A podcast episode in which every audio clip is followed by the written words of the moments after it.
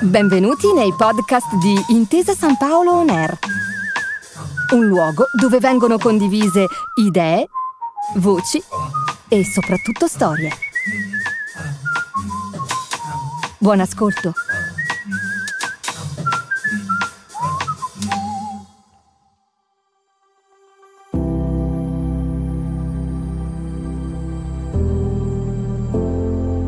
Non tutte le stoccate nascono uguali, anche perché, se no, che gusto ci sarebbe? In una sfida testa a testa, con il giudice di gara che ha chiamato per l'ultima volta Engard, il fioretto pesa di più, perché in quell'affondo decisivo si nasconde il peso di tutto il lavoro fatto per arrivare fin lì, con la sua storia, i suoi inciampi e le sue virtù. L'ultima stoccata vale più della prima e lascia il segno nell'immaginario collettivo, nella memoria dei presenti e nell'animo di chi, per sfortuna sua, l'ha tirata peggio del proprio avversario. L'ultima stoccata, però, è anche un viaggio, in cui ognuno sceglie il mezzo di trasporto che ama di più e decide da solo, al massimo discutendo col destino, delle tappe da fare lungo la via. Perché a volte l'ultima non è esattamente l'ultima e basta, ma è l'ultima prima di un nuovo inizio, o l'ultima prima di fare una scelta importante, una di quelle che ti cambia la vita. Dal 1947 fino alle ultime edizioni dei Giochi Olimpici, il club Scherma Iesi è stato sinonimo dell'eccellenza italiana, portando il tricolore in giro per il mondo, a raccogliere numerose medaglie, alcuni trionfi storici e l'ammirazione eterna di tutto il panorama globale. Dietro a questo piccolo centro di gravità del nostro sport, incastonato quasi nascosto nel cuore delle Marche, c'è il racconto delle persone che lo hanno reso grande regalando così a tutto il paese orizzonti di gloria. Questa è l'ultima stoccata, il podcast in cinque parti che, come un mosaico, racconta la storia della scuola di scherma più famosa di sempre. La città di Iesi non è poi tanto grande, anche se rivendica un po' come dappertutto in Italia le sue fiere unicità locali dal leone rampante, regalo di Esio, che venne qui fin dall'Arcadia pur di fondare la città, al proclama di libero comune che gli Iesini eressero con gioia in epoca medievale, per rimarcare la propria impareggiabile libertà. Dal Duomo al convento di San Floriano, dal Palazzo della Signoria alle mura antiche, dal verdicchio al rame, dalla pelletteria ai vincisgrassi, dai passatelli al coniglio. Che si stia camminando per il centro, oppure cercando l'osteria giusta dove mangiare in buona compagnia, è impossibile confondere Iesi con qualsiasi altra città d'Italia. L'aria che si respira qui è unica e allo stesso tempo immediatamente riconoscibile. Resta comunque un mistero la passione dei suoi abitanti per uno sport antico, di origine cavalleresca, come la scherma, che dall'idea di un uomo e dalla forza di una comunità ha saputo issare la scuola del paese fino al tetto del mondo. Un po' città e molto paese, come spesso accade nei nostri confini, dove gli orizzonti delle nostre eccellenze sono internazionali. Ma lo stile di vita e il sapore della quotidianità sembra sempre comunque quello bello di una volta, quello di casa, che poi è riassunto meglio riuscito della grandezza del Made in Italy in senso lato. Beh, dunque, il paese di Iesi, che ad oggi flirta ancora a fatica con i 40.000 abitanti totali, dalle Olimpiadi di Los Angeles del 1984 quelle del boicottaggio sovietico e risposta al boicottaggio americano del quadriennio precedente, rappresenta il vertice mondiale dell'intera disciplina. E se piccola la città può sembrare ancora oggi, chissà quanto doveva esserlo nel 1947, nei primi anni di rinascita dopo la grande distruzione della Seconda Guerra Mondiale, in cui sulle macerie delle bombe la popolazione rimasta ha costruito la nostra Italia contemporanea. Nello stesso anno in cui il capo dello Stato Enrico De Nicola promulgava una delle costituzioni più avanzate dell'intero scacchiere internazionale, poi entrata in vigore all'inizio dell'anno seguente, un altro grande uomo, statista a modo suo, tra le vie di casa fondava la propria fetta di futuro tricolore, la scuola Scherma Iesi, che nella polvere di uno scantinato vedeva la luce per la prima volta. La sua ultima stoccata, quella da ricordare perché è l'inizio di qualcosa e la fine di qualcos'altro, il giovane Ezio Triccoli l'aveva tirata in uno dei luoghi più tristi e desolati della storia intera. Non della sua storia personale, ma della storia e basta, quella con la lettera S maiuscola. Quello di Zonderwater, nell'entroterra sudafricano, era un campo di prigionia. Pur non essendo in alcun modo paragonabile a quelle di stampo sovietico o nazista, teatri di violenze inumane, restava comunque un luogo di detenzione, dove ad essere rinchiusi dopo la cattura erano questa volta i soldati italiani. Tutti coloro che, durante la seconda guerra mondiale, venivano catturati dall'esercito alleato tra l'Africa orientale e il Nord Africa finivano qui, a scontare la propria pena in attesa della fine del conflitto. E tra di loro, nell'inverno del 1940, arrivò anche Ezio Triccoli. All'epoca 25enne, che per gli anni 40 era un'età molto più matura di quanto non lo sia per noi, lo Iesino era il terzogenito di Luigi Savio e di Laura.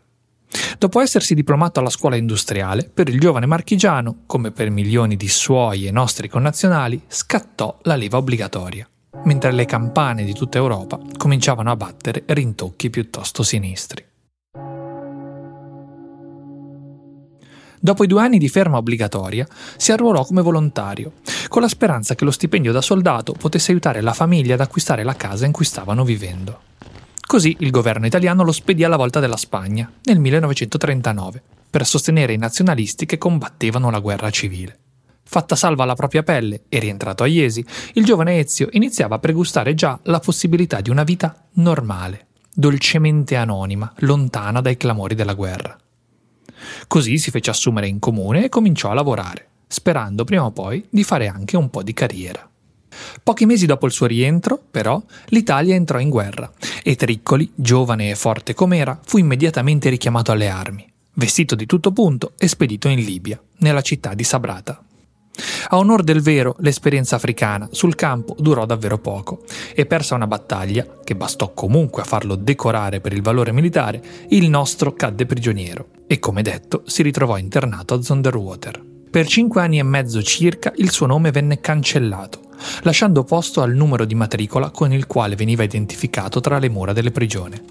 ME 12584, all'anagrafe Ezio Triccoli, riuscì, proprio nel momento più difficile della sua vita, a trovare qualcosa di importante e di bello a cui appigliarsi, per costruire un futuro che valesse di più delle macerie e della guerra.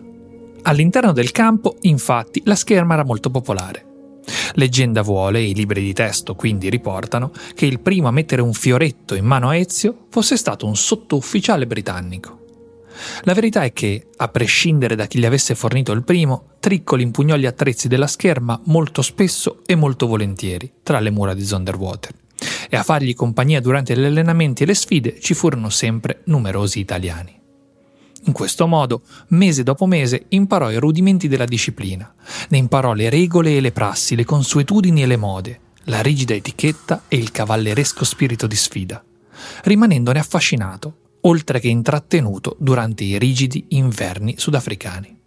L'ambiente all'interno del campo era talmente innamorato di questo nobile sport che tutti si ingegnavano, costruendo il materiale tecnico con oggetti di fortuna e creando così parte di quelle attrezzature che ancora oggi caratterizzano la sua pratica. Comunque, grazie anche al fioretto e alla sciabola, la prigionia passò in fretta per il giovane Ezio. E quando la notizia della fine della guerra arrivò anche ai confini del mondo, Decretando così il momento di tornare a casa, lui si congedò con un'ultima stoccata, chiudendo simbolicamente i cancelli della prigione e un capitolo della sua vita. Ultima stoccata oppure no? La passione è una forza primordiale che come un bambino pieno di creatività esce dai bordi mentre colora le tavolozze della vita. Ezio Triccoli, appena imbarcato su una motonave che lo avrebbe riportato in Italia dopo oltre sette anni spesi in Africa, di cui la maggior parte nel campo di prigionia, nella valigia che si portava appresso non aveva mancato di infilare sciabola e fioretto, maschere e spada, a testimonianza che dalla guerra non aveva ereditato soltanto dolore. Pare anche che la valigia stessa fosse frutto del suo ingegno e che l'avesse costruita lui utilizzando vecchie lattine di alluminio che contenevano marmellata ma questa, oltre che una fotografia elegantissima dello spirito dell'epoca, è tutta un'altra storia. Rientrato a Iesi, Ezio si mise subito ad insegnare la scherma ai suoi concittadini, costituendo un gruppo schermistico da affiliare immediatamente a una delle federazioni più antiche e vincenti del nostro paese. Mentre anche le ultime eco del conflitto si spegnevano all'orizzonte e la vita riprendeva la propria normalità, Triccoli iniziò, come un paziente ebanista, a intagliare il proprio posto nel mondo, probabilmente ignaro della grandezza che il destino aveva in serbo per lui. Prima di tutto si sposò, curiosamente con una donna di nome Ezia, creando così un sodalizio totale, tanto d'amore quanto d'anagrafe. Continuità di nomenclatura che portarono avanti anche come coppia, visto che chiamarono tutte e tre le loro figlie Maria. Maria Cristina, Maria Grazia e Maria Paola, in rigoroso ordine d'età. Poi prese la sua piccola scuola e la fece crescere, anno dopo anno, uscendo dallo scantinato e arrivando in una palestra, uscendo dalla palestra e arrivando fino ad un piccolo teatro, sempre alla ricerca del giusto contorno per allevare i campioni del domani. Anche la sua dicitura ufficiale cambiò nel corso degli anni, per permettere al maestro dei maestri di completare l'iter burocratico di fondazione del club marchigiano. Un'ufficialità che arrivò poi nel 1961, quasi 15 anni più tardi dal giorno in cui il giovane soldato italiano di ritorno dalla guerra aveva tirato le prime stoccate tra le strade polverose di Iesi.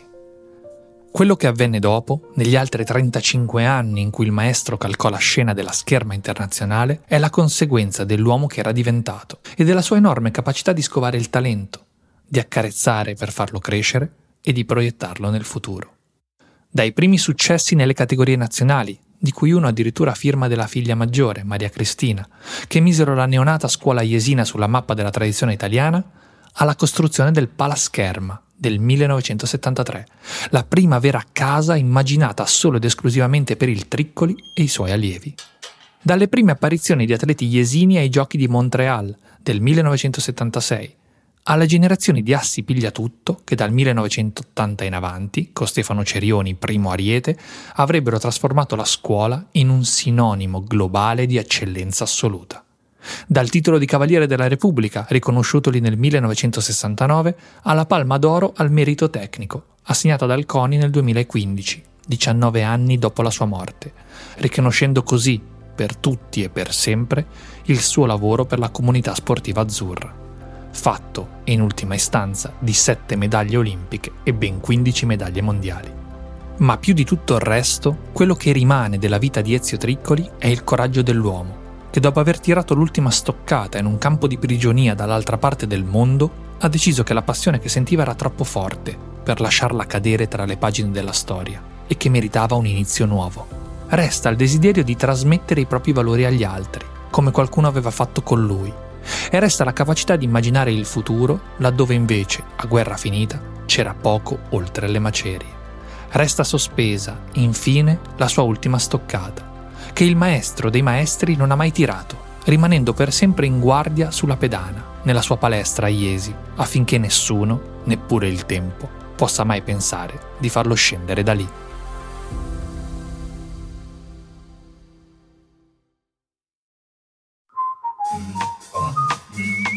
Grazie per aver ascoltato i podcast di Intesa San Paolo On Air.